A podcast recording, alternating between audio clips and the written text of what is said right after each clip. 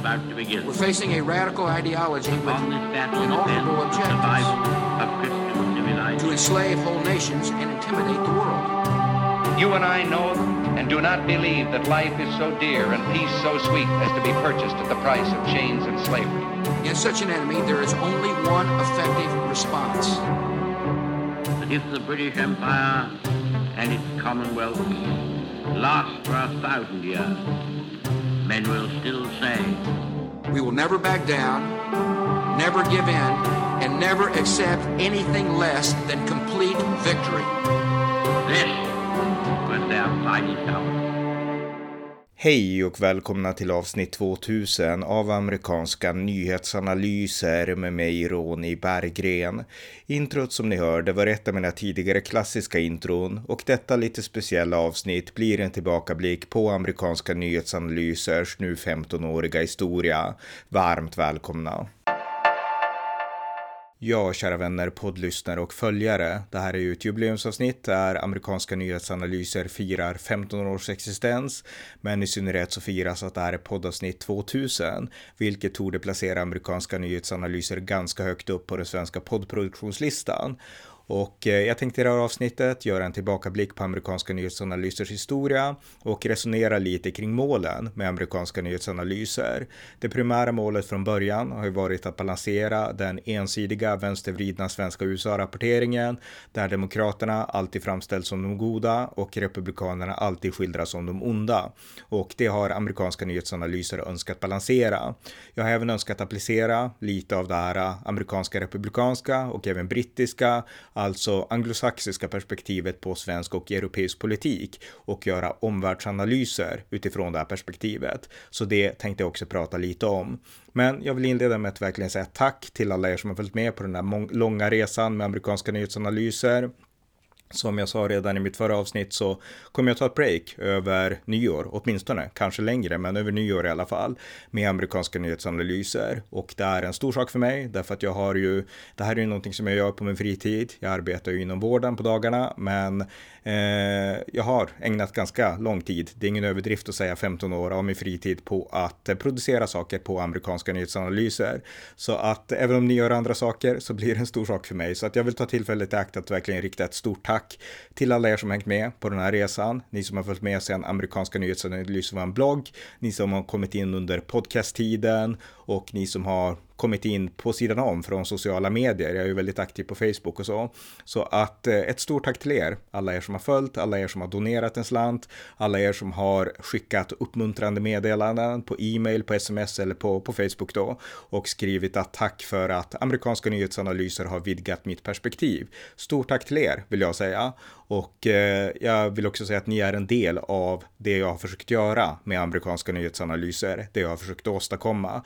Därför att min önskan har varit att inte bara förmedla kunskap, alltså den kunskap som kanske inte framkommer i svensk media, mainstream media, utan också göra er som lyssnar till en del av processen genom att ni kanske tar till er samma perspektiv som jag har, samma värderingar som jag har, samma värderingar som uttrycks i amerikanska nyhetsanalyser och förmedlar det vidare i era kanaler och hos era vänner och bekanta. Så på så vis så har vi alla tillsammans varit en del av en rörelse som kanske inspirerar lite mer tänkande i svensk politisk analys. Så att eh, tack till er som har varit med i den här processen. Och eh, ja, med det sagt så kör vi en tillbakablick nu på amerikanska nyhetsanalysers nu 15-åriga historia. Amerikanska nyhetsanalyser i backspegeln. Ja, amerikanska nyhetsanalysers historia, lite kortfattat men också lite personligt. Det börjar med mig. Jag är född 1979, uppväxt i Örnsköldsvik och eh, när jag gick gymnasiet där i slutet av 1990-talet, då var det så att jag fick mitt intresse för USA och internet var ju då relativt nytt och jag började på den tiden att eh, chatta, som det hette, i olika kanaler med amerikanska politiskt intresserade. Och på den tiden så var det mycket prat på samhällslektionerna och liknande om det som hände i USA. Det var mycket prat om Monica Lewinsky och Bill Clinton. Det var prat om skjutningar, började komma in lite där. Det stora var ju eh, Columbine eh, 1999, men det var en del innan också, Kip Kinkel och liknande. Och det var en del diskussioner om sånt i, i skolorna och eh, så. Så att eh, USA blev ett naturligt eh, diskussionsämne. Jag gick då samhällsvetenskaplig linje på gymnasiet och eh, då var det så att jag tog mina frågor till internet och diskuterade med amerikanska nätbekanta och ställde de här typiska svenska frågorna. Hur kommer det sig att ni kan ha vapen, hur kommer det sig att ni tänker si och så om den och den frågan? För det var ju, det är så konstigt, varför tänker ni inte som oss i Sverige? Och eh, då fick jag på den tiden via mina amerikanska nätbekanta tips om att eh, nej men vi, vi är amerikaner, vi har andra föredömen än ni har i Sverige och vi har våra författningsfäder och då blev jag introducerad till en person speciellt som heter, eller hette Thomas Jefferson, USAs tredje president, författaren till den amerikanska frihetsdeklarationen. Och eh, jag började läsa citat av Thomas Jefferson och när jag började universitetet 1999 så lånade jag en lång tjock bok av Thomas Jefferson, hans brev, 20 000 brev, som jag läste igenom och eh, jag fastnade totalt för Thomas Jefferson som politisk filosof. Så att där och då var mitt genuina Eh, USA-intresse fött kan man säga. Sen började jag 1989 eh, på universitetet och eh, då var det så att jag pluggade fredskonfliktlösning och jag hade redan då också ett intresse för Israel var det faktiskt då som jag hade ett intresse för. Och jag skrev en uppsats, eh, min första universitetsuppsats om just Israel och eh, där insåg jag att universitetet var väldigt vänsterpräglat. För min lärare på den här uppsatsen där jag då skrev om Benjamin Netanyahu som faktiskt hade just varit premiärminister första gången då. Jag skrev om fredskonfliktlösning och jag försökte då synkronisera hans perspektiv perspektiv, med vänsterpalestiniern Edward Said perspektiv, han som har skrivit den här boken Orientalism. Och eh, min lärare, han skrev då så här eh, på min första universitetsuppsats.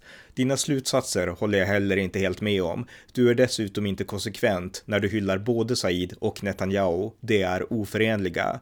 Och sen skrev min lärare så här. Said tror jag har mycket att säga om denna konflikt. Där har vi ett ljus i mörkret.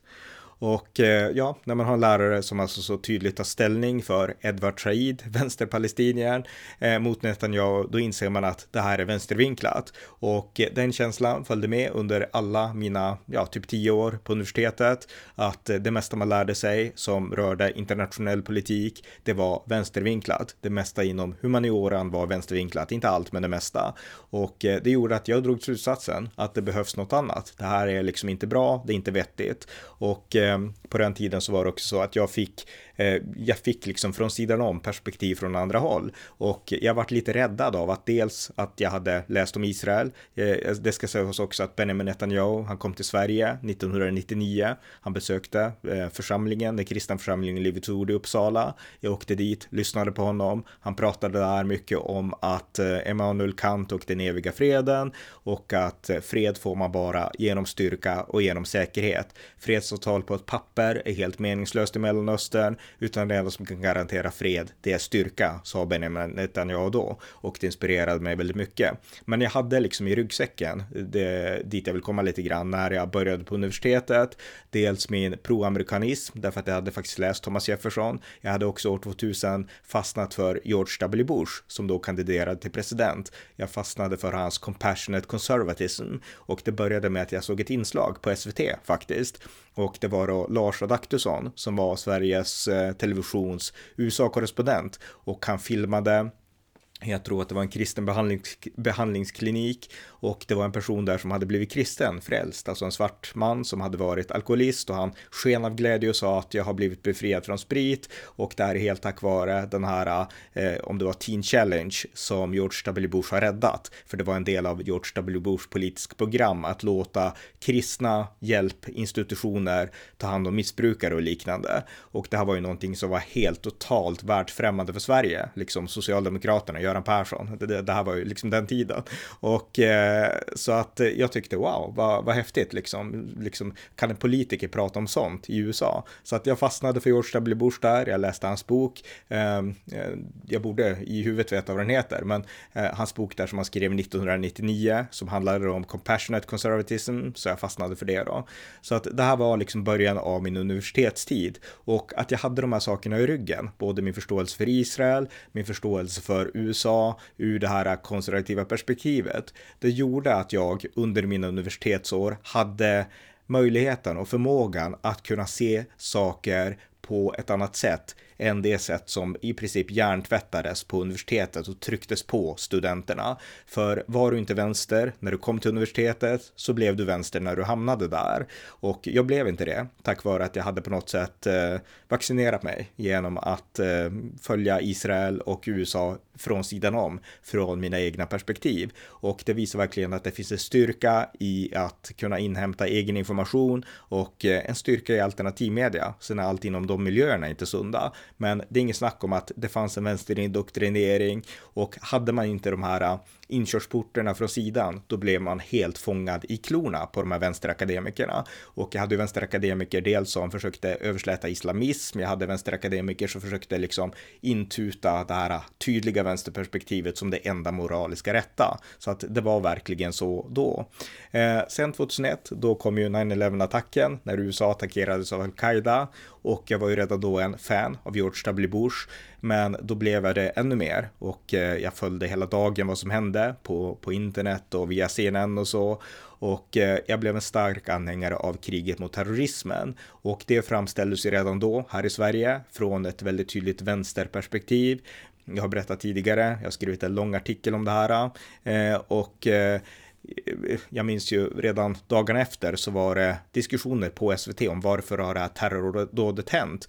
och eh, då var det folk som satt och skrattade i studion att George W. Bush, han kan inte förlåta och det här beror på orättvisorna i världen. Alltså det var de här typiska vänsterperspektiven och eh, jag insåg att det här är ju vansinnigt därför att jag läser Bush tal och eh, jag följer allt han säger och sådär. Jag gjorde verkligen det. Jag läste alla Bush tal som han höll under alla sina år i Vita huset under 2000-talet. Då var jag inte offentlig, men jag var lika nördig då. Och eh, jag insåg att när man läser Bush, när man följer Bush, så får man ett helt annat perspektiv på på Bush och den amerikanska politiken än vad de här eh, chattertanterna och farbröderna i svensk media får att framstå som. Så att jag insåg att jag stödjer krig mot terrorismen, jag stödjer George W Bush och eh, jag vill förmedla det här perspektivet som svensk media absolut inte förmedlar. Och 2004 så åkte jag till USA med en kompis och kampanjade för George W Bush i hans omvalskampanj. Vi startade en hemsida och vi gjorde lite allt möjligt och där i USA så träffade vi en, en person som vi också hade fått kontakt med som heter Charlie Weimers. Han är sverigedemokratisk EU-parlamentariker eh, e nu, men vi träffades där i Washington DC och han arbetade då i KDU tror jag, i, hos, en, hos republikanerna där Eh, så det var rätt kul. Men vi kampanjade för George W. Bush och eh, jag intervjuades av Associated Press och jag sa redan då att kriget mot terrorismen, för det var det som George W. Bush hade inlett, inlett ett krig mot eh, islam och fascism som man kallade det, eller militant islam. Och jag sa att vi måste backa upp USA, visa att de inte står ensamma i den här kampen. Därför att om vi inte fightas mot terroristerna nu så blir det värre framöver. Ungefär så sa jag i Associated Press 2004. Och när vi var där då och kampanjade för, för utanför eh, det här är en lång historia som jag börjar kort nu, då var det så att jag filmade utanför Vita huset och då satt det en palestinsk kvinna, jag tror hon var palestinier, som satt där utanför och eh, hon hade skyltar där det stod att Bush var en terrorist och en, en, en skylt där eh, George W Bush var morfad, hans ansikte var morfat ihop med Osama bin Laden, al-Qaidas ledare då och eh, så. Och hon var vansinnig. Hon sa att Ariel Sharon, som då var premiärminister i Israel, han var en sionistisk Hitler, sa hon. och Hon hade massa antisemitiska saker. Så vi filmade det och gick därifrån. Sen så inte så mycket mer om det. Men sen när jag kom hem, då var det så att Göran Rosenberg, eh, den här kända svenska vänsterjournalisten, han hade också varit i USA ungefär samtidigt och han gjorde en dokumentärserie för TV4 som handlade om valet i USA och eh, han gick omkring och han berättade att USA har blivit så totalitärt under George W W. Bush och nu är det övervakning överallt efter den 11 attacken Han fick det verkligen att framstå som en polisstat och det var det ju inte liksom. Och eh, för att få det att framstå så så hade han filmat en kvinna utanför Vita huset och det visade sig vara exakt samma kvinna som jag hade filmat eh, utan, utan att alls veta då att han också hade gjort det. Och när han filmar henne så får den här palestinien då säga att ja, eh, förut var det så fritt, men nu så kommer de och gasar mig och jag får inte stå här och de skickar mig till andra sidan. Alltså hon blev framställd som ett ett, ett offer för George W. Bushs tuffa säkerhetspolitik. Att nu, nu får man inte demonstrera här på samma sätt som man fick på 60-talet och jag är ett offer för det ungefär. Han hade då filmat henne när de sa så. Så att hon föll verkligen in i det här svenska liksom, vänsternarrativet. Hon blev ett exempel på att titta vad förtryckande USA är under republikanerna.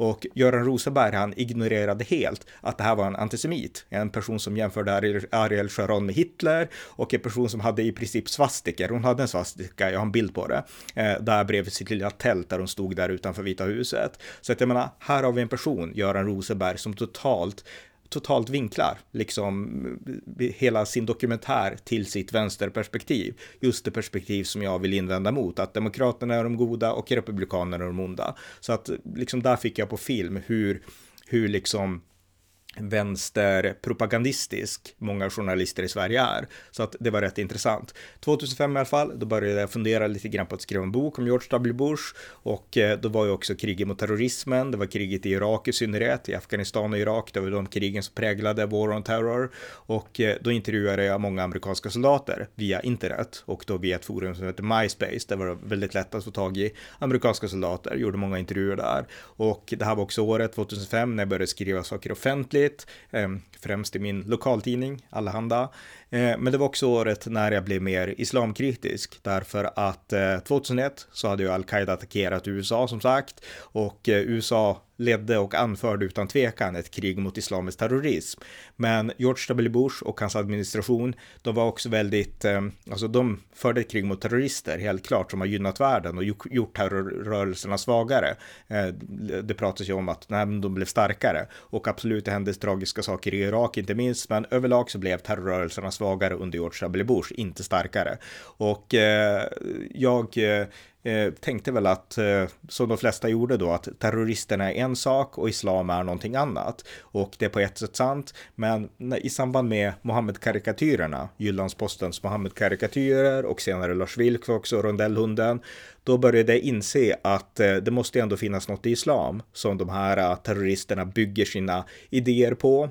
Och då började jag studera islam, jag började skriva en bok, eh, västvärldens möte med militant islam, jag började hänga i olika forum, eh, forum mot islamisering fanns det ett forum som hette. Jag upptäckte författare som de amerikanska konservativa, Robert Spencer, britten Pat Condell och även Fjordman, den här norske bloggaren som jag sen skulle bli bekant med och läsa hennes bok och sådär.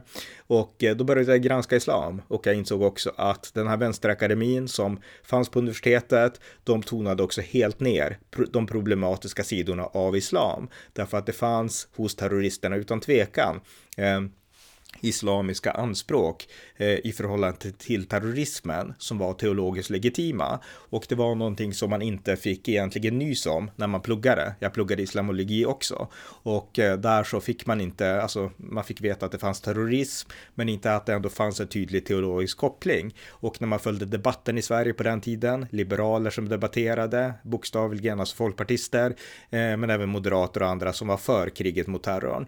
Eh, när Socialdemokraterna sakta började vända i ryggen. Därför att även sossarna var ju för och stödde USA efter 9-11-attacken. Sen blev man allt mer kritisk i samband med Afghanistan och i synnerhet med Irakkriget.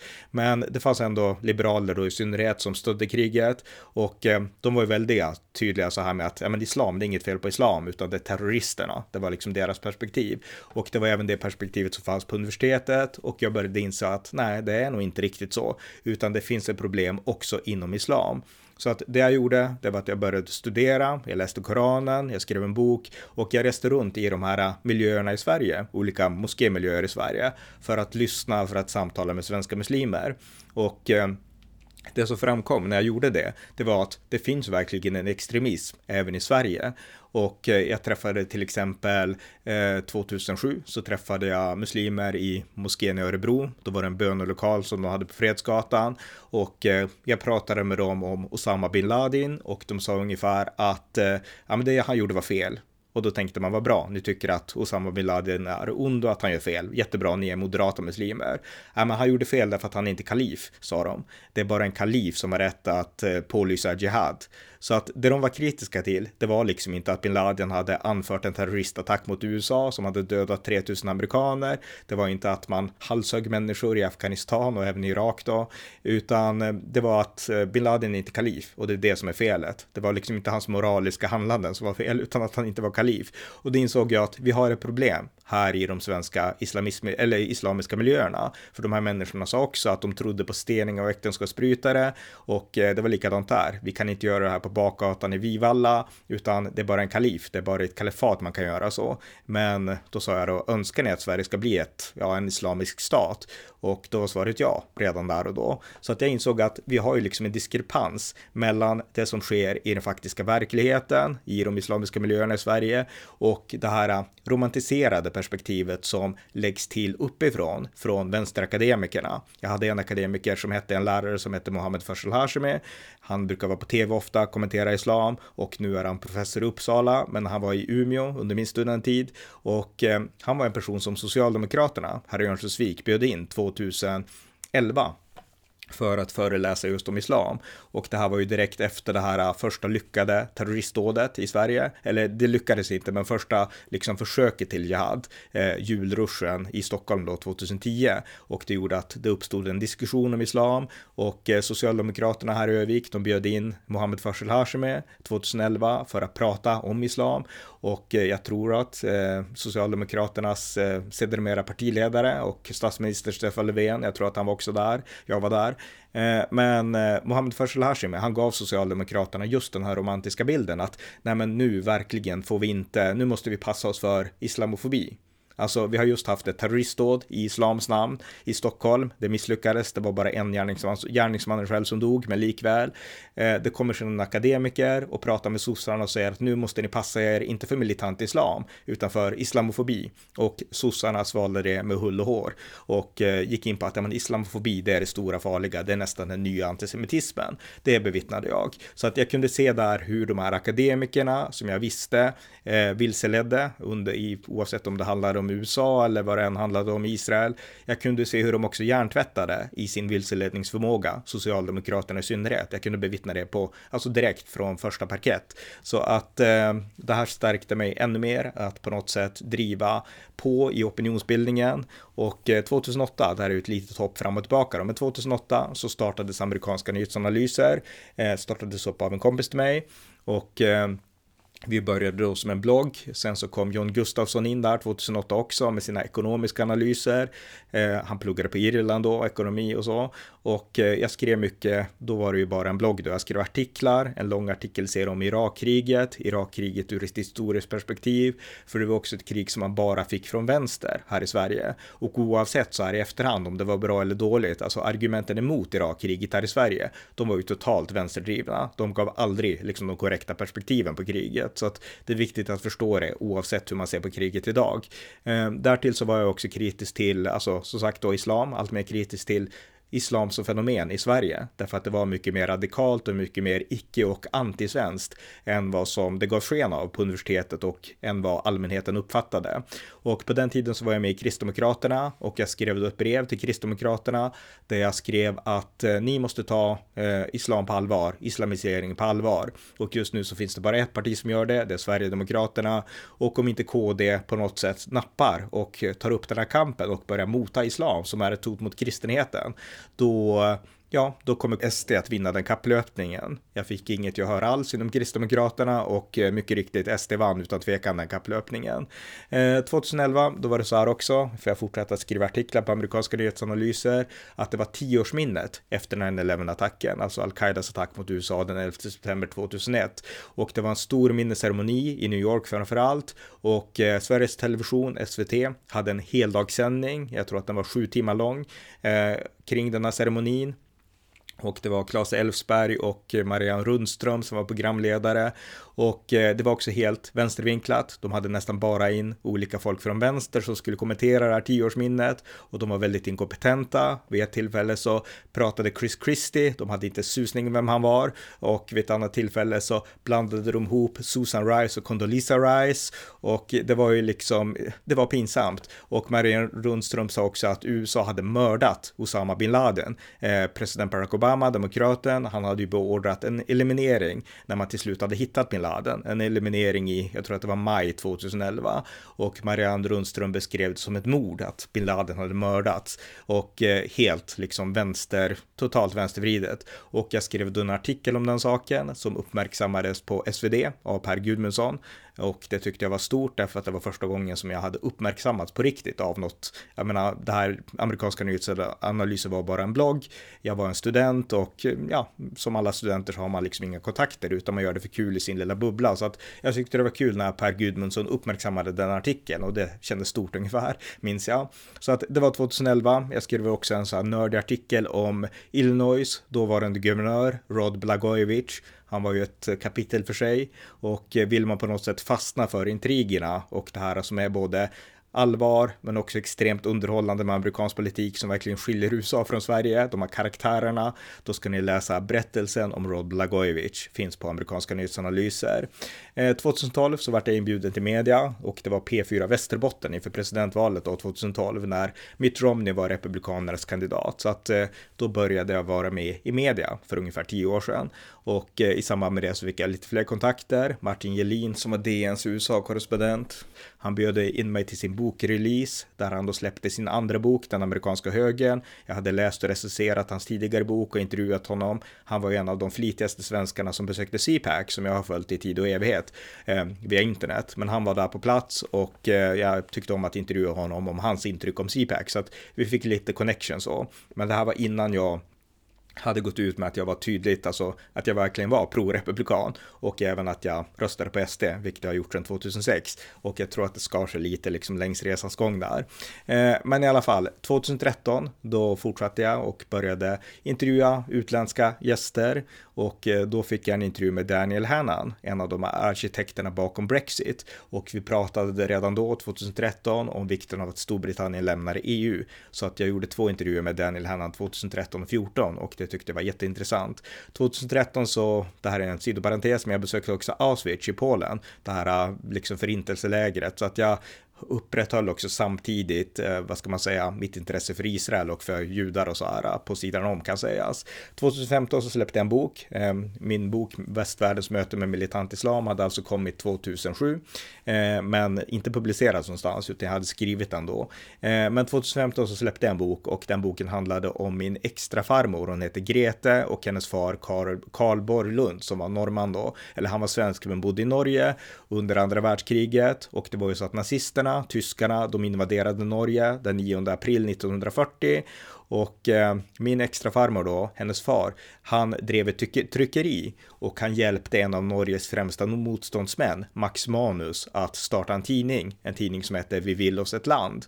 Och eh, jag skrev en bok om honom, hans livshistoria. Jag hade ju mycket insiderinformation via min extra farmor och eh, ja, den boken blev, eh, den heter Karl Borglund och eh, eh, ja, svensken som, som, som bidrog i kampen mot Hitler. Jag har nästan glömt hela titeln här nu, för jag har den inte framför mig. Men hur som helst, Lars Gyllenhaal, den här svenska militärhistorikern, han skrev förordet till den boken. Han skrev så här. Norge är vår mesta granne, ändå finns det stora luckor i kunskapen om hur vi i Sverige ställde upp när det var som allra värst hos våra grannar. Ronny Berggren bidrar här till att väcka den nästan bortglömda motståndsandan till liv. Så skrev Lars Gyllenhaal i, i, i förhållande till den här boken då. Och den här boken den finns inte nu. Jag hade, jag hade den som e-bok en gång i världen som man kunde köpa via Adlibris och så. Men det företaget la ner så att den finns inte kvar. Kanske måste lägga ut den igen i, i något sammanhang på någon plattform. Men det var en bok jag skrev då. 2016 eh, så började jag få lite mer medieuppmärksamhet och det var då på grund av Donald Trump. Man kan säga att eh, Donald Trump har verkligen gjort att amerikanska nyhetsanalyser fick ett litet genom större genombrott. Därför att jag skrev i Aftonbladet eh, den 20 mars 2016 en artikel som hette, det var ju Aftonbladets rubrik då, men därför blir Trump bästa presidenten. Och det är alltså ett endorsement av Donald Trump i det pågående republikanska primärvalet som pågick då. då. Och jag skriver då att Donald Trump, han är en person position som är konservativ utan att bara vara det slentrianmässigt. Alltså han pratar inte så mycket om aborter och de här sakerna som Ted Cruz och de här andra alltid skulle hamra på, utan han pratar mer om att USA är bäst och vi ska fortsätta vara bäst ungefär. Och att han ingjuter självförtroende. Alltså han gör det som Reagan gjorde, ingjuter självförtroende i USA, men inte riktigt på de här härmande sätten som de andra kandidaterna gjorde, skrev jag. Så att eh, den artikeln skrev jag 2016 på våren där och det gjorde att jag fick en del, ändå en del uppmärksamhet därför att Trump var ju väldigt kontroversiell och eh, han var en clickbait så att eh, alla, även svensk media, skrev om Trump så ofta som möjligt och eh, då försökte få tag på svenska Trump-anhängare. Och eh, jag var ju en av dem då. Men det blev ganska tydligt väldigt snabbt att de ville ha tag på schablonbilderna av Trump-anhängare. Alltså korkade människor som är typ intoleranta och rasistiska. Så att vid ett tillfälle, det här var på våren 2016, då blev jag uppringd av en journalist på DN. Hon heter Matilda Gustafsson och hon ville, ja, hon ville prata om mitt stöd för Donald Trump. Och hon ville då få det till att de som stöder Trump, de vill se auktoritära ledare. Hon försökte få in, få in det på att liksom, liksom de som röstar på Trump, de vill att det ska bli lag och ordning och de vill se auktoritära ledare, nästan fascister. Och hon försökte få in mig på det spåret och jag sa att eh, jag gav henne en idéhistorisk lektion egentligen och förklarade att eh, auktoritära ledare, alltså populism i Europa skiljer sig från den i USA sa jag. I Europa så har populism absolut varit liksom kopplat till auktoritära ledare ledare som Mussolini och så vidare. Men i USA är populism en helt annan sak. I USA så är populism djupt integrerat med demokratin. Alltså idén om att vem som helst, även om du är en bonde från vischan eller även om du är en ung Barack Obama som kommer från ingenstans, så kan du bli president genom att bara säga hej, jag tror på de här idéerna, vill ni följa med ungefär? Och då får man liksom ja, då får man ju höra vanliga människor. Och det, det är populism och det är så man blir president i USA. Så att nej, det är liksom inte den form av europeiska populism som man kan använda för att analysera Donald Trump. Och eh, Matilda Gustafsson hon försökte hela tiden fiska efter, ja men liksom eh, det auktoritära då och jag förklarade liksom att nej men det är inte därför folk röstar på Donald Trump, det är inte för att de vill ha en auktoritär, liksom de vill inte ha en fascist liksom, det är inte det som är grejen. Men det var hela tiden det hon fiskade efter och eh, hon frågade liksom okej okay, men känner du någon annan som liksom som stöder Trump? Och jag sa att nej, inte riktigt ungefär. Och det slutade med att hon vill inte ha med det jag sa utan hon ville driva den här linjen som jag förmodar att Eh, Peter Wolodarski också ville driva, nämligen att eh, liksom stödet för Trump berodde på att det växte fram en slags, eh, ja, en fascism underifrån i USA, lite så. Så att jag fick lite inblick också i hur svenska journalister opererar. Och det är precis utifrån det här perspektivet som jag upplevde i akademin, att man blir hjärntvättad och det gäller säkert de som går journalistskolan också, de blir hjärntvättade i vänster och de är säkert vänster också när de börjar. Men alltså det har synts så tydligt under de här åren hur mycket vänster, alltså hur vänstermarinerat Sverige egentligen är. Sen 2016 hände det också en annan rolig sak, eh, alltså på grund av podden och att jag hade de här konservativa perspektiven som inte var vanliga i Sverige, så fick jag också en hel del andra kontakter. Och bland annat så blev jag, eh, ja, blev jag vän med några inom den svenska syrianska katolska kyrkan som verkligen gillar amerikansk konservatism. Och eh, jag fick vara med i att anordna den syrianska katolska kyrkans patriark Josef den tredje Junans Sverigebesök i maj 2016. Och det var supercoolt. Det var jag som styrde upp det besöket och vi besökte, ja, dels besökte vi politiker, vi besökte eh, Kristdemokraterna, Ebba Busch, vi besökte Sverigedemokraterna, Jimmie Åkesson och eh, vi besökte en rad olika ministrar, eh, Morgan Johansson, Margot Wallström och eh, ja, faktiskt ganska många ministrar på Rosenbad träffade vi också. Och därtill så träffade vi kung Carl Gustav på slottet eh, som då ville träffa eh, den här patriarken som jag hade lärt lite svenska på sidan om eh, och så. Och eh, vi träffade även Antje Jackelén, eh, liksom den dåvarande ärkebiskopen. Så att det blev ett ganska, ja, det blev ett stort besök och det var ju en konsekvens då av amerikanska nyhetsanalyser att jag fick de kontakterna. Så att det tyckte jag var, det var coolt helt enkelt. Och där och då kring 2016 eh, så var det också så att jag gick över från en blogg. Alltså under Barack Obamas år eh, i Vita huset så gjorde jag 15 000 blogginlägg mellan 2008 och 2016. Men 2016 så började jag gå över till en podcast allt mer. Och den här podcasten hade jag ju startat upp egentligen det började 2011 kan man säga. Jag blev intervjuad av en person på en studentradio i Norrland eh, som, eh, ja, han ville bara intervjua mig. Han hade läst bloggen och ville intervjua mig på sin studentradio. Jag deltog och sen fick jag idén, det här var ju kul. Eh, och jag bad honom om hjälp att starta upp en podcast för amerikanska nyhetsanalyser, vilket han gjorde och han lärde mig mycket om radioteknik och sånt. Och eh, sen så tuggade det på därifrån. Men 2016 så beslöt jag att intensifiera poddandet för att jag började tycka tycka att bloggande är tråkigt, nu har jag gjort det här i åtta år, jag ska testa poddande. Så att då började jag helhjärtat satsa på podden. Jag hade väl inlägg då också, 2016, men 2017 så var det egentligen bara liksom en podcast, amerikanska nyhetsanalyser, precis som det fortfarande är. Och eh, eh, ja, eh, och jag fortsätter då att analysera såklart amerikansk politik, men det vart ju även ja, islam och sådana saker. Och 2017 eh, så var det också så att jag hamnade jag hamnade i en dispyt på mitt jobb. Därför att jag sökte ett jobb på ett HVB-hem. Det var ju sådana hem som kommunen hade för flyktingar och invandrare och det var det någon som hade snappat upp att jag skrev islamkritiskt på sociala medier på Facebook då och hade rapporterat till min arbetsgivare och eh, de nekade mig jobbet på grund av att jag skrev så hemska saker och eh, det här finns inspelat till och med. Det är poddavsnitt 323 amerikanska nyhetsanalysers poddarkiv. Och jag gjorde en JO-anmälan som jag senare vann och sådär. Men eh, ja, det, det, var ändå lite kul att liksom man fick ju uppleva lite av repressalier från sidan på grund av sina egna liksom åsiktsdrivande opinionsbildning. Och det var ju inte att jag skrev såklart som ni vet hemska saker, utan det var bara liksom alla som är marinerade i det här vänsterperspektivet, de tror att allt som kommer från höger är hemskt och att allt som kommer från höger är rasistiskt. Så att det var ju det jag fick uppleva såklart och som ni förstår. Eh, 2017 så skrev jag också en bok om min favoritpresident George W. Bush. Den boken heter George W. Bush och det amerikanska presidentvalet år 2000 det presidentval som verkligen gjorde att jag blev nördigt intresserad av amerikansk valpolitik. Och det som var så kul då, där 2017, det var att eh, det kom en artikel som handlade om, alltså det var ju rätt vanligt just där, kring den tiden, att folk på högersidan började ge ut sina egna böcker. Eh, jag har dem inte i huvudet nu, men det fanns ju många som kom. Tino Sanlais massutmaning och det kom säkert någon bok av kanske Katarina Janouch och det kom böcker av eh, Eh, ja, Aron Flam som jag nu har blivit lite bekant med, han skrev väl sin Svenska Tiger som jag ännu inte har läst, där kring ungefär kanske.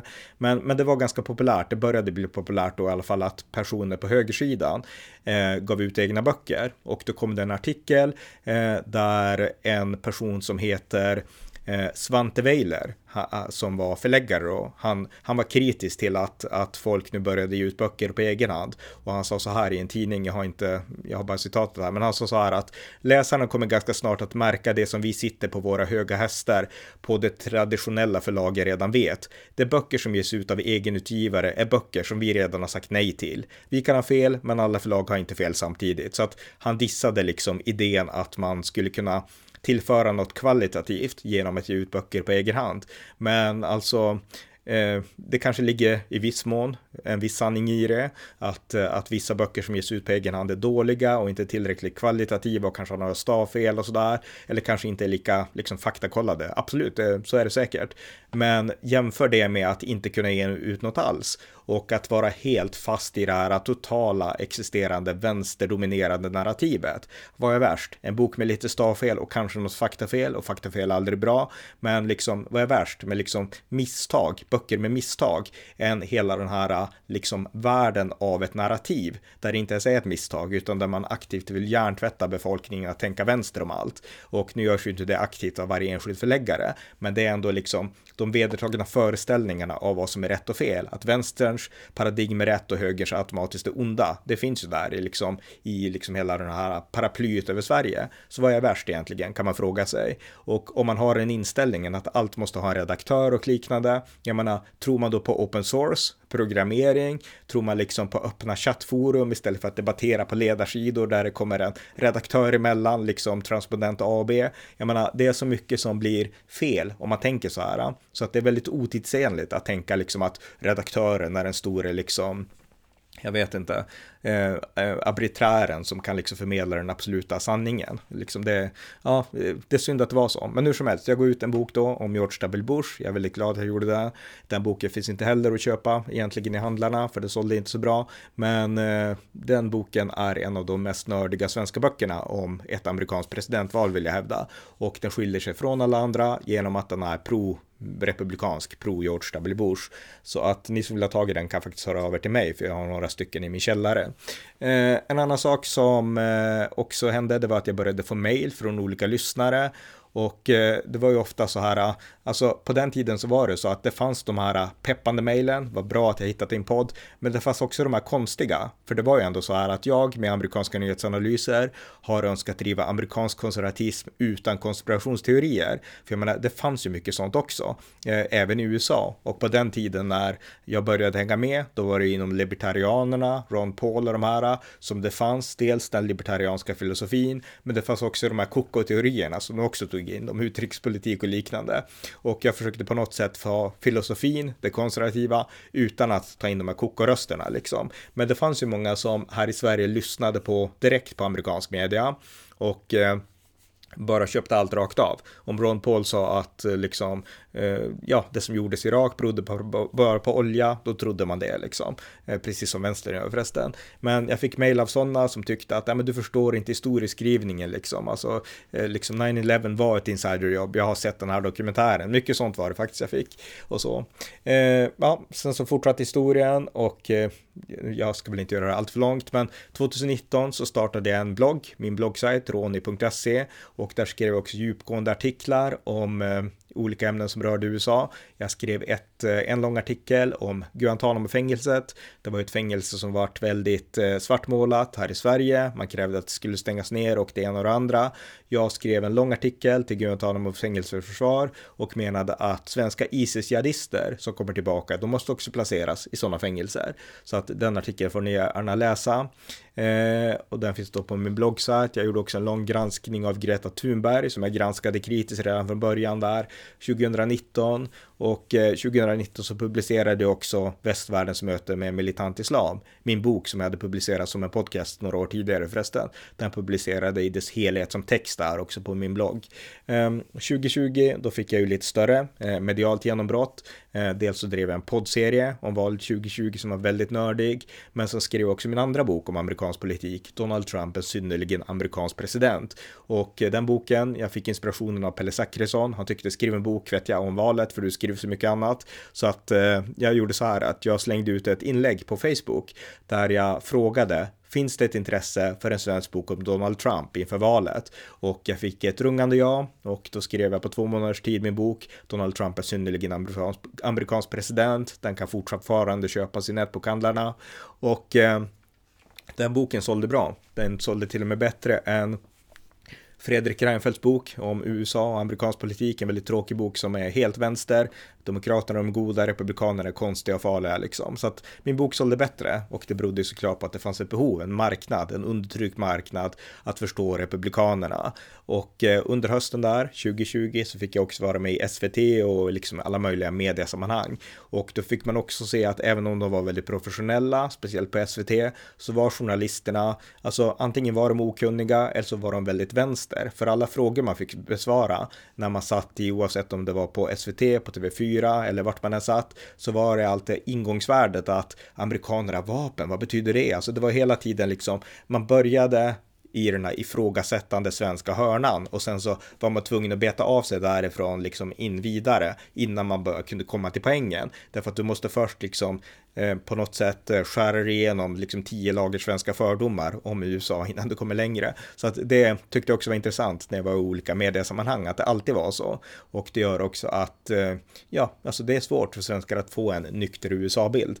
Eh, sen var det så här att valet 2020, det präglades såklart väldigt mycket av att Donald Trump hävdade valfusk och att det var liksom eh, konspirationsteorier och jag var ju i Stockholm ungefär en vecka då och skyfflade runt där mellan olika tv-studios. Och jag är väldigt glad att jag hade så många förkunskaper, för att då var det verkligen att, eh, jag menar om en sån här som DN-journalisten Matilda Gustafsson ville ha någon som bara skulle försvara Trump rakt av, då hade man kanske, om man inte kunde så mycket, lätt svalt alla de här Trump-propagandist-personligheterna. Eh, allt vad de heter, Mike Lindell och eh, den här kvinnan eh, och så. Jag gjorde inte det därför att jag förstod ungefär hur amerikansk valpolitik hade funkat. Som sagt, jag hade skrivit en bok om valet 2000 med George W. Bush och det var ju så att det vart omräkningar och liknande i Florida och då krävde Al Gore att valet skulle stoppas och att det var valfusk och han krävde omräkningar och alla vi som hängde med då, vi vet hur liksom Al Gore spelade det där för att få det till sin sida och det var helt glasklart att Trumps team försökte göra samma sak, applicera kritisera demokraternas taktik för att gynna själv, men det var inte så mycket som tydde på att Trump hade vunnit, precis som det inte så mycket tydde på att Al Gore hade vunnit. Så att jag hade liksom verkligen med mig det när jag satt i tv-studiorna, så jag lyckades balansera och säga att ja, men han har rätt, Donald Trump då att kräva omräkningar till en viss gräns, men ja, mycket tydande på att Biden vinner. Så att jag kunde verkligen hålla balansen där alltså stödja Trump i sak, men samtidigt vara kritisk till hans liksom prat om valfusk. Så att jag är väldigt glad över att det hade de förkunskaperna ska sägas där då. Så att eh, det var 2020 och 2021 så fortsatte det här. Jag skrev en lång artikel som heter på min bloggsajt ronny.se Sagan om kraken, Trumps valkonspirationer debunkade. Det är typ en 60 sidor lång artikel där jag, där jag går igenom då Donald Trump och hans teams olika Eh, ja, det de anför då för att påvisa att det var valfusk och jag förklarar varför det är fel. Eh, så att eh, den artikeln kan jag också rekommendera och den vart också ganska uppmärksammad då. Sen hösten 2021, då hade ju Biden blivit president och då var det också så att det var eh, 20 år sedan, 9-11-attacken. Och eh, det som hände då, det var att dels så skrev jag en artikel som också finns på roni.se som heter 20 år efter 9-11 behövs nya ledare i kriget mot terrorismen. Men det som i synnerhet hände då, det var ju att Afghanistan föll. Därför att Biden drog tillbaka de sista 2500 amerikanska soldaterna från Kabul och Afghanistan föll som ett korthus och det var djupt tragiskt därför att USA hade verkligen gjort Afghanistan bättre. Man kan gnälla på A, B och C, men skillnaden mellan mellan Afghanistan under amerikansk eh, förvaltning och innan och efter. Det finns liksom inga likheter. Så att jag menar, USA gjorde Afghanistan bättre. De säger att Afghanistan var ett misslyckat projekt, de vet inte vad de pratar om. USA lyckades resa Afghanistan från ingenting till en halvfungerande demokrati, där framförallt kvinnor och flickor fick det liksom ofantligt mycket bättre. Så att det, eh, det går inte att säga att Afghanistan var misslyckat, utan det misslyckande som skedde med Afghanistan, det var att Joe Biden helt tanklöst bara bara ryckte mattan under fötterna på Afghanistan. Det var helt vansinnigt. Så att eh, det var tragiskt också när man hade följt hela det här War on Terror i 20 år och ändå hoppats på liksom Afghanistan. Eh, så att eh, tragiskt och Bidens absolut sämsta insats skulle jag säga då. Eh, sen hände det flera saker där 2021 och jag vill bara påpeka Kyle Rittenhouse, minns ni honom? Den här unge mannen som tog med sig ett vapen till, eh, vilken stad var det nu? men där uppe i norra USA och eh, hamnade i dispyt med vänsteraktivister, sköt och sen så blev utmålad som högerextremist. Och det här var ju ett narrativ som svensk media genast nappade. Här har vi en högerextremist, Kyle Rittenhouse, som har ett vapen, passar perfekt i de svenska narrativen. Sen visade det sig att nej men det här bara, var bara en vanlig ungdom och han vart frikänd i rätten och så. Så att till och med Sveriges Radio hade ett inslag där man självransakade och granskade sig själv kritiskt. Det tyckte jag var rätt intressant. Så att eh, ja, det är också en del då av av just ett exempel på hur, hur media kan gå fel. Och det intressanta här, det var ju att man ägnade sig åt lite självgranskning. 2022 eh, förra året, det blev ett poddrekordår. Jag gjorde 300 poddar på ett år, ganska mycket. Och det berodde såklart på Rysslands invasion av Ukraina. På amerikanska nyhetsanalyser har jag varit Putin-kritisk i tid och evighet. Jag skrev till och med ett, ett bokmanus 1999 med Putin som antagonist. Eh, där då, som handlar om kalla kriget kan sägas då, en roman. Men eh, jag har varit Putin-kritisk under mycket lång tid och jag har också varit pro-NATO under mycket lång tid och skrivit mycket om det i olika sammanhang. Så att Ryssland, NATO upptog mycket tid 2022 såklart och det blev 300 poddar. Men det blev också möten med de här konstiga journalisterna som finns i Sverige. För det var så här att januari 2022, då hade det ju gått ett år sedan stormningen av Kapitolium och då sökte Sveriges Radio någon som ville debattera stormningen och då ville de dels ha med Ivar Arpi och dels så ville de ha med DNs journalist Isobel Hadley Kamptz. Och Arpi eh, han drogs ur av någon anledning, eller hur det var. Men hur som helst så blev tanken att den här DN-journalisten skulle debattera med mig. Och hon vägrade. Hon sa att jag vill inte debattera med någon anonym Trump-anhängare som stöder liksom stormningen av Kapitolium och liknande. Så att hon vägrade debattera mot mig. Och eh, jag skrev ett inlägg om det. Eh, sen så att jag nu inte stödde stormningen av Kapitolium är en annan sak. Men det säger ganska mycket om hur bubblan i Sverige är. Alltså att det finns de här som Eh, de ser saker ur ett vänsterperspektiv, det är det moraliskt rätta. Om det kommer in någon annan som tror på något annat sätt, då vill de inte ens vara med, utan då ska man stänga av utifrån någon slags moralisk indignation. Så att jag menar, det, liksom, det här är nästan kontentan med hela mitt prat här. Alltså det finns en vänsterbubbla i Sverige som man måste bryta igenom och det är lite det jag försökt göra med amerikanska nyhetsanalyser. Men det är inte klart än utan den här bubblan den har sånt fäste över Sverige och det är destruktivt för Sverige. Det är inte bra för Sverige att det är så här. Så att eh, ja, Eh, sen gjorde jag också några andra saker som jag tänkte börja avrunda med att nämna. Och det var så här att eh, eftersom det varit så mycket om Ryssland 2022 så kände jag att jag vill göra något helt annat också, inte bara liksom prata om Ryssland, Ukraina, NATO och så vidare. Så att jag började göra poddserier och jag har ju tidigare haft alltså de här klassiska poddserierna. Dels har jag läst in min bok Västvärldens möte med militant islam som podcast 2015. Och dels har jag ju, det får jag verkligen inte glömma, men jag har ju hela den här Brexit-serien. Det är ju flera hundra avsnitt där jag och John Gustafsson med John Gustafsson som huvudperson har eh, berättat om eh, Brexit och brittisk politik ur ett konservativt perspektiv sedan 2012. Så att jag menar, det här är Sveriges mest eh, nördiga pro Tories, pro-Brexit, eh, Eh, kanal som finns i Sverige. De här svenska rapportörerna från Storbritannien, de är inte alls, alltså dels är de inte pro-Brexit och dels så kan de väldigt lite. John är extremt nördig, han känner politiker i Ukip och liksom både på Irland och i Storbritannien, jättestort nätverk och eh, de här journalisterna har inte det på samma sätt kan jag säga. Så att ni har verkligen missat någonting om ni inte har hängt med i våran Brexit-serie. Men det finns också på amerikanska nyhetsanalyser i alla fall. Men jag började göra serier, jag gjorde en poddserie sommaren 2022 om Richard Nixon och nu i vintras 2023 så gjorde jag en annan poddserie och det var den roligaste poddserien jag har gjort och den heter, den handlar om den amerikanska revolutionen 1776. De amerikanska författningsfäderna, Thomas Jefferson men framförallt George Washington. Och eh, det var en jätterolig serie att göra så den rekommenderar jag er att lyssna på, min serie om den amerikanska revolutionen. Jag gjorde också en annan serie om idén om en världsregering, varför det är en dålig idé, oavsett om den anförs av gröna klimataktivister eller av av eh, andra former av teknokrater så är det ingen bra idé. Det är också en serie jag har gjort. Så att eh, 2000 poddavsnitt, ett antal podcastserier, eh, många olika ämnen, men där liksom den röda tråden ändå har varit under de här åren och under de här 2000 poddavsnitten och 15 000 bloggläggen, där den röda tråden ändå har varit att eh, Sven Sverige eh, präglas av en vänsterbubbla och eh, den tar sig uttryck i olika många ämnesområden, amerikansk politik, islam, invandring, vad det än kan vara. Men det finns en vänsterbubbla och det är hög tid att spräcka hål på den därför att den gynnar inte Sverige, den är inte bra för Sverige och eh, vill vi Sveriges väl så behöver vi på något sätt vidga perspektiven och det är det som jag har önskat göra lite med amerikanska nyhetsanalyser. Så här har vi en genomgång på amerikanska nyhetsanalyser 15 år och 2000 poddavsnitt. Eh, det blev lite, det blev lite personligt, men det blev också Ja, jag hoppas att ni fick ett lite övergripande perspektiv som kanske var intressant och jag förstår att några av er har redan hört allt det här till leda redan, men eh, jag hoppas att det kunde baka in lite av liksom en helhet som kanske alla inte har hört. Så att eh, Sveriges eh, vänsterbubbla, den måste spräckas och jag hoppas att min, äh, min podcast och min blogg Amerikanska nyhetsanalyser har varit en del av att på något sätt ändå knacka ett lite, en spricka åtminstone på det här glashuset.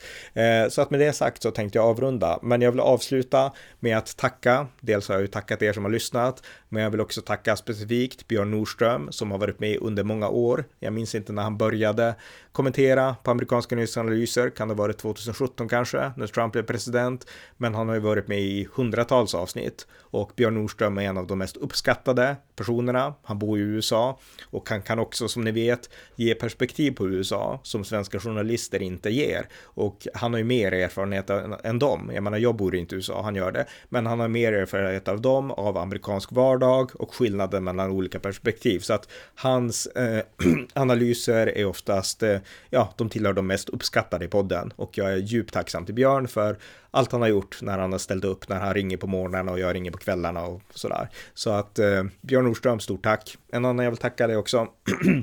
Eh, Pelle Zackrisson, eh, journalist som har hängt med i amerikanska nyhetsanalyser i bakgrunden i många år och varit en gäst och sådana saker. Jag menar, han har gett mig tips på hur man ska podda och hur man ska liksom arbeta som journalist och sådana saker. För jag är ju liksom i grunden inte, jag är inte journalist utan jag är akademiker, jag gör sakerna på fritiden och jag har inte liksom, jag är inte en del av den världen så att säga. Även om somliga kanske tror det.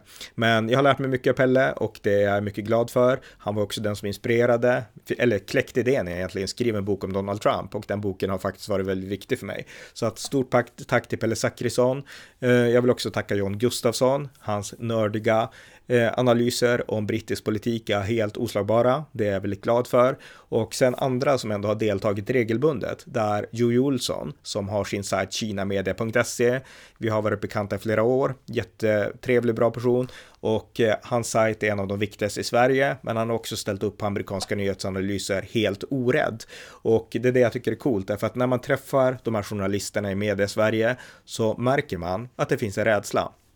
Alltså många journalister är rädda, de kanske inte vill vara med på amerikanska nyhetsanalyser därför att de tycker att det är konstigt eller de, de tror, de tar för givet att det är konstigt, att jag driver konspirationsteorier och liknande. Och eh, ni som följer mig vet ju att jag gör motsatsen. Jag avslöjar konspirationsteorier, jag tror inte på konspirationsteorier, utan jag driver bara liksom, jag driver bara det konservativa amerikanska perspektivet, varken mer eller mindre. Det är det jag gör och det är så jag analyserar världen. Men det är liksom hela tiden när man träffar personer som är rädda. Det är liksom, Martin Jelin är ett bra exempel, för vi var, vi var liksom halvbekanta och han ville intervjua mig i DN och sådana saker. Och sen han insåg, oj, du är är republikan på riktigt och kanske lite det här SD, då vart det genast inget svar och sådana saker. Och jag har varit med om det eh, i förhållande till så många andra journalister också som har fått ett bra intryck i början men sen blivit, blivit lite rädda utan egentligen kunna definiera varför. Utan det är liksom de är en del av den här vänsterbubblan där man tar för givet vad som är rätt och fel och när någon sticker ut så blir de rädda. Och det är det som skiljer Jojo Olsson från dem. Därför att jag träffade honom, han var ju en vanlig journalist och han sa ah, kul, du gillar USA, bra det gör jag också, det är USA som liksom räddar Taiwan. Sen var det inte svårare än så. så jag menar, där finns det en liksom icke-rädsla och det beror på att, eh, alltså en sån som Joey Olsson, men inte bara han, de har sett liksom verkligheten på riktigt utanför den här lilla Sverigebubblan. De har sett vad som står på spel i den stora världen. De vet vad Kina är, de vet vad USA är och de vet liksom, liksom de förstår saker på ett sätt som ja, alltså ganska instängda svenska journalister inte gör. Och en annan person som jag också vill ge cred i just det avseendet, det är Magnus Norell, den svenska terroristforskaren. Han är likadan, han har varit med i min podcast till och från sen 2014 tror jag jag intervjuade honom första gången i, om hans bok eh, Kalifatets återkomst och han är alltid med. Det är bara liksom mejla och säga hej, har du tid med en intervju? Ja visst ungefär. Och, eh, och så. Och han gillar Thomas Jefferson precis som jag gör och eh, han är inte heller rädd utan han fattar att eh, okej, okay, Ronny kanske säger något. Nu tror jag inte att jag säger någonting som han skulle kanske tycka var konstigt. Kanske att jag ibland är tolerant mot den amerikanska antiabortrörelsen möjligtvis då. Men eh, jag menar, jag säger ingenting som är antidemokratiskt eller som är helt koko liksom. Och han fattar det. Han vet att här ute har vi en värld som Eh, där det finns tusentals människor i Sverige som drömmer om ett kalifat. Rån är liksom inte farlig. Han är också en sån här person som fattar liksom skillnaden mellan verkligheten och den här bubblan. Så att cred till honom också, därför att det är så många journalister som inte gör det, utan de lever liksom lite ängsliga och de opererar utifrån sin lilla bubbla ungefär. Eh, och så. så att eh, jag är glad när, man, när jag stöter på dem som inte är sådana. Eh, en annan journalist, han är dansk, han heter Rasmus Sonderis, han vill jag också rikta ett tack till. Han har verkligen promotat mig. Det var ju så här att efter efter att Afghanistan föll 2001 så vart jag lite så här nedstämd för man hade ju ändå ägnat 20 år åt att promota kriget mot terrorismen liksom och sen så rycker Biden mattan under fötterna. Men så att då började jag läsa och skriva om kriget i Etiopien. Och som jag alltid gör så grottade jag mig ner supernördigt, läste allt jag kunde och skrev åtta långa artiklar på min bloggsajt roni.se. Fick kontakt med en dansk journalist som var en av världens främsta Etiopien-experter som tyckte wow, jättebra eh, att du skriver om Etiopien, för allt som skrivs det är antingen vänster eller så är det väldigt så här eh, anti-regeringen, anti-Abiy Ahmed. Eh, så att bra artiklar skrev han och han har verkligen pushat mig och liksom hjälpt mig att förstå världspolitik på ett annat sätt. Så tack till honom också. Sen vill jag också tacka Charles Charlie Weimers, Sverigedemokraternas eh, EU-parlamentariker, som också är en person som jag verkligen tycker bra om. Vi har samma konservativa perspektiv i grunden. Han bjöd ner mig till Bryssel för några år sedan och sådana saker. Och eh, ja, det är också en person som har varit med här i podden ofta som jag också vill rikta tack till. Så att eh, det var mina tack så här på slutet av det här avsnittet och återigen Tack till alla er som har lyssnat under alla de här åren och nu börjar jag bli hes för att jag pratat intensivt. Så att vi avslutar så här. Det här var avsnitt 2000 av amerikanska nyhetsanalyser. Tack till alla er som hängt med på den här resan och eh, min tanke är ändå att återkomma någon gång. Men nu ska jag ta ett break så att vi hörs framöver.